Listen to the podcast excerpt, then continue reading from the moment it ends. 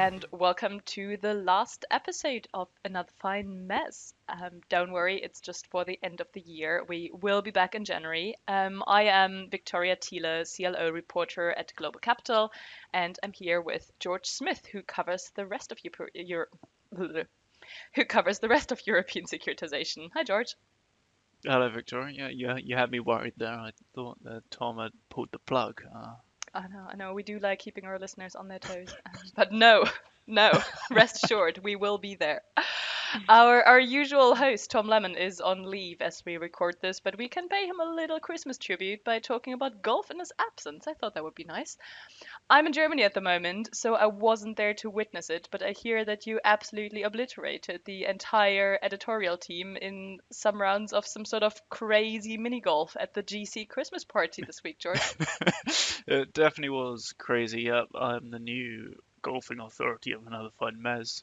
Um, you know, Dethroned, Tom. dri- driving the golf buggy, the the golf ball. Uh, any any questions on any golfing matters, you know come. Um, I was I was fortunate in the in my success uh, because the scoring system was was crazy as you as you say. So I got a lot of compound points very quickly. Uh, don't play it down, George. Um, I'm, I'm sure you deserve that victory very well. Um, and yes, we will. I'll, I'll give everybody your email address later in case they need to get in touch with any urgent golf queries. But um, while you were sort of coming to terms with your new identity, um, you also found time to write a story about ESG issuance in RMBS this week. Why did you do that? uh, we had a, a Bank of America Global Research report at the start of the week, which basically found very minimal greeniums in RMBS, looking at secondary spreads. Um, you know, I think also if you look at primary, just um, over the years, it's very hard to kind of pick out the precise effect of any kind of greenium. Um, and I was just interested to speak to issuers and, and find out kind of why they do their deals if they're not getting paid for it, because obviously there's a lot of ESG disclosures and things. Um, and just see whether they were kind of expecting to get a greenium at some point in the future, or um, like how, how that even played into their thinking at all. And, and what did they say? Do, do, do they hope for greeniums? Uh, I mean, I think they wouldn't mind if they got them, um, but it generally wasn't why they said they did it. Um, I think it fits into all of these businesses' strategies to have a, a kind of funding for their green assets directly. I think, I mean, you know, they were saying like ING just set up their Green Lion program. They were saying, well, we we we were setting up a new program and we just wanted it to be green. Like I, I don't think any any of them were particularly in any way like tracking the greenium or like trying to time their issuances so they got the most greenium. Like it, it just wasn't really a factor in in why they were doing it. Although obviously, if they did get if they did get a greenium, they would be uh, they would be happy. Yeah, I mean, uh, I suppose we still have to find the investor who tells us that they would rather not have a little more money. Um, but I mean, but surely if there was a greenium, more issuers would do ESG deals, right? Not just the ones where th- that it coincidentally aligns with what's going on in the company anyway. Yeah, I think there was a sense that that probably is true, but there's still a lot of challenges, and overcoming those challenges is probably more significant than any kind of greenium, unless it was fairly easy to do a deal. Um, you know, data availability is a very big one. Like in the UK, when I've spoken to UK mortgage lenders in the past, they say, you know, one problem we have is that the EPC can literally expire midway through the mortgage term. And so then what do you do? Like, is that still a green mortgage or not? Um, uh, you know, if your EPC lasts 10 years and your mortgage lasts 25 years, it's not ideal. Um, and then, I mean, there's there's other problems as well. There's all the disclosures that come with it. Um, so you've got a lot that has to be offset. If you're if you're taking a very kind of uh, you know financial look at this, you're looking at this just from is it worth the money? Then you need to earn a relatively big greenium in RMBS to to get paid for what you're all the extra work you have to do. Right. And what would need to happen for greenium to emerge? Well, so dedicated green securitization funds could be a big thing. Um, but that would mean, you know, people need to be able to go out and raise money and say, look, here's what I'm going to buy. And at the moment, there's not enough issuance to do that. You know, there's probably a total of about six or seven shelves maybe doing this stuff. So, as one syndicate banker said, it's a bit chicken and egg. Um, uh, I, I, think we did discuss on another podcast the one where I was talking about the kind of EIB's influence in um, CESRT uh, about the challenges of kickstarting a market and kind of what you need to do. Um, and you know, there were a few different ideas for that. One person said, you know, if, if one thing that could help a greenium is if there was a better capital treatment or better liquidity treatment for these deals. And that kind of makes sense because you have better disclosure. And then the other thing that a lot of people said is physical climate risk. You know, the argument there is that if your mortgages, I don't know, an, EPC A, then you have lower energy costs, so you're better credit quality. So, I mean, and then there are lenders that give you a slightly cheaper mortgage if you have a, a high EPC. And you know, that, that, those kind of products exist in lots of countries, notably in the Netherlands, which is where a lot of the green RMBS has come from so far. Um, and then the other things that that could kind of help a, a greenium emerge or help on the issuance side is there's going to be more green collateral just over time. That's what's happening, and there's better data. You know, people are realizing the importance of having all this data.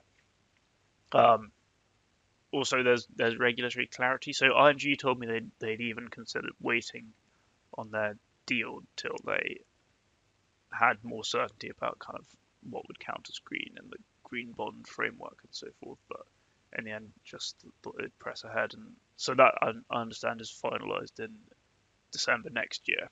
At which point, issuance could pick up once there's a template on how to do it.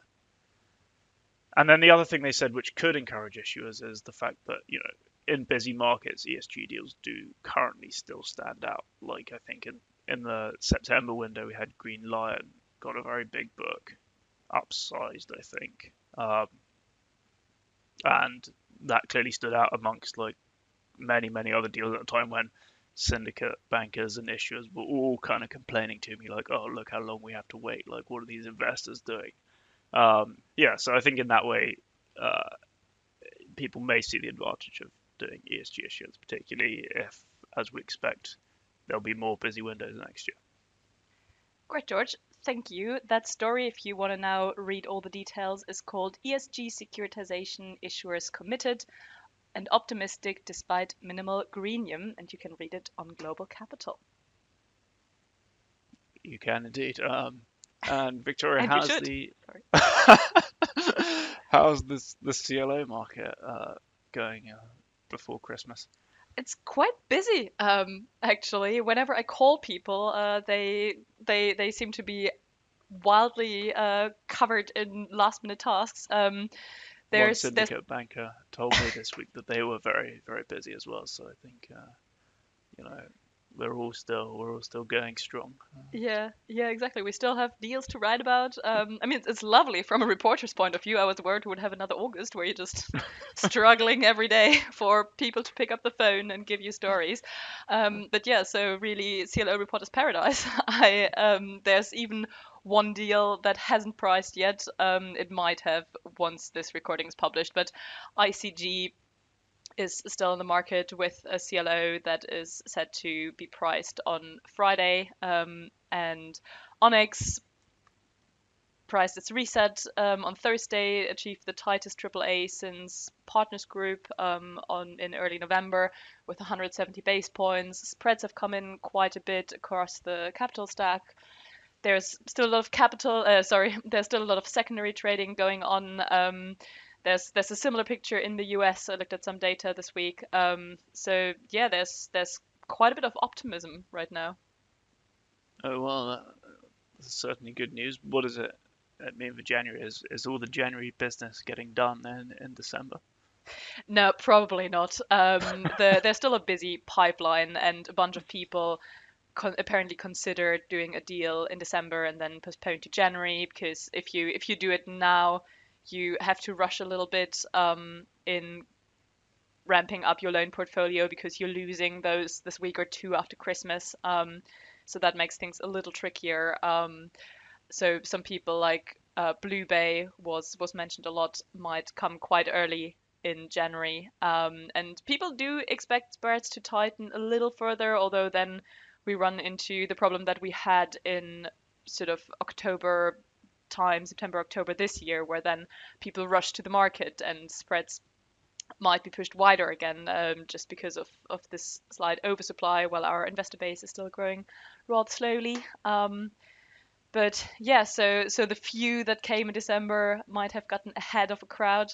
But yeah, it looks it looks like it looks like there's quite a glass half full mood in the market. People had a better than expected year in 2023. Investors made decent returns, and there seems to be more interest from different investors in the market. Some CLO managers told me that they were surprised by how many US investors wanted to talk to them at the Opal conference in California earlier this month. So we have to see if all of that materializes. But it seems that people are going into the next year with quite a good feeling. That's interesting. I think I heard similar about um, SRT that some of the Jan- the December deals you know, historically people would always rush for the end of December to get all their issuance done in a in the year. You know, get their clean up their books before the next year. But it seems like a few of those deals are kind of going on into January now, and that there's kind of more of a year-round. You know, obviously it's slightly different, um, but there's more of a year-round feel to that. Whereas I don't know about ABS. I think the, the the September rush was kind of all the deals, and yet it's still a busy January. There's no uh, no sense of postponements there. um, nice, something to look forward to for all of us when we come back from our Christmas breaks. And this is all we got time for today. Thanks to everybody who listened to this podcast and gave feedback in the past few months. We really appreciate it. And if inspiration strikes you between two mince pies in the coming weeks and you would like to talk to a few securitization journalists, we're um, always just an email away. All our email addresses work the same. It's victoria.thiele at globalcapital.com, george.smith, and tom.lemmon. And we hope you have a great Christmas and we can't wait to see you again next year. Goodbye.